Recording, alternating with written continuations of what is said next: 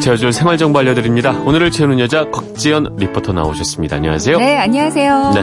어, 집에 태극기 달고 나오셨나요? 아, 아직 안 달았어요. 아. 근데 집에 가자마자 바로 달려고요. 아, 다시려고요? 네. 늘 좀 다시는 편이세요? 어, 아이들이 한 좀 크고 나서는 네. 왜 우리 집은 태극기 안 달아? 저거 왜 다는 거야? 이렇게 아. 물어보기 때문에 안 달 수가 없어요. 아무래도 아이들이 오히려 더 신경을 많이 쓰죠. 네, 남들 다. 다니까 말이죠. 네. 네.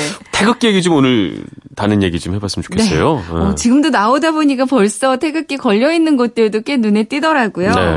네. 국기 개항하는 날입니다. 어, 일단 국기를 개항해야 하는 날은 네. 5대 국경일이 있어요. 3.1절, 제헌절, 광복절, 개천절, 한글날이 있고요. 그렇죠. 그리고 기념일인 오늘 현충일과 국군의 날, 정부 지정일에는 국기 개항하도록 규정돼 있습니다. 네. 이 밖에도 뭐 국장이나 국민장 기간이나 지자체가 정한 날에도 국기 개항이 가능한데요. 네. 근데 현충일은 그 태극기의 방식, 개항 방식이 다른 날과는 좀 다른 거 알고 계시죠? 그쵸. 현충일 그리고 국가장 기간에는 조의 표하기 위해서 조기를 개항하는 거잖아요. 맞습니다. 네. 보통 국기를 개항한다면 기봉과 태극기 깃면이 떨어지지 않게 네. 그 사이 공간이 없게 맨 위쪽에 다는데요. 그렇죠. 근데 이제 현충일과 국장 기간 국민장에는 조기를 답니다. 네. 이제 조기는 깃면의 세로 길이만큼 내려 달아야 되고요. 이제 태극기와 함께 다른 기도 달아야 한다면 다른 기도 조기 방식으로 개항하면 되겠어요. 그렇죠.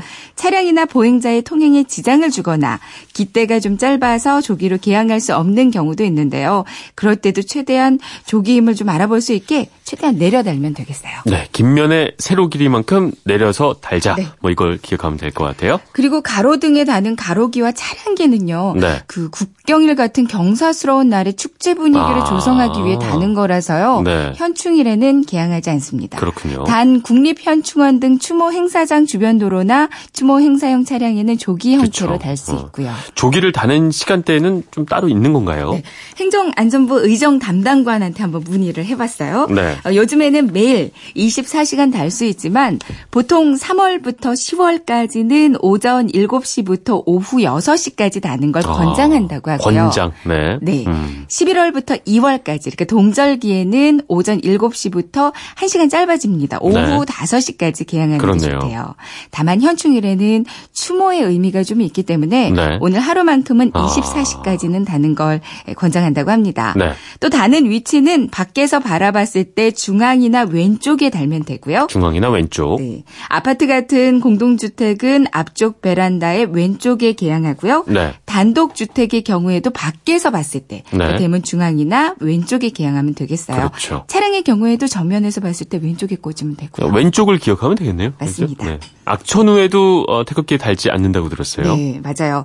그러니까 심한 비바람 같은 악천후로 인해서 국가의 존엄성이 훼손될 우려가 있다. 음. 그래서 이럴 때는 달지 않는 걸 원칙으로 하고요. 네. 근데 날씨가 쨍하니 밝았는데 갑자기 소나기 내리는 경우들이 있잖아요. 그때는 잠시 내렸다가 날씨 갠 후에 다시 달면 되겠어요. 네. 태극기는 또 잘 보관하는 방법도 무척 중요하다고 네, 하죠. 이게 또 원칙이 다 있더라고요. 교과서에서도 옛날에 있었던 것 같아요. 네. 태극기 보관하는 방법. 기억이 나시는군요. 국기함 같은 것도 네네. 있었던 것 같죠.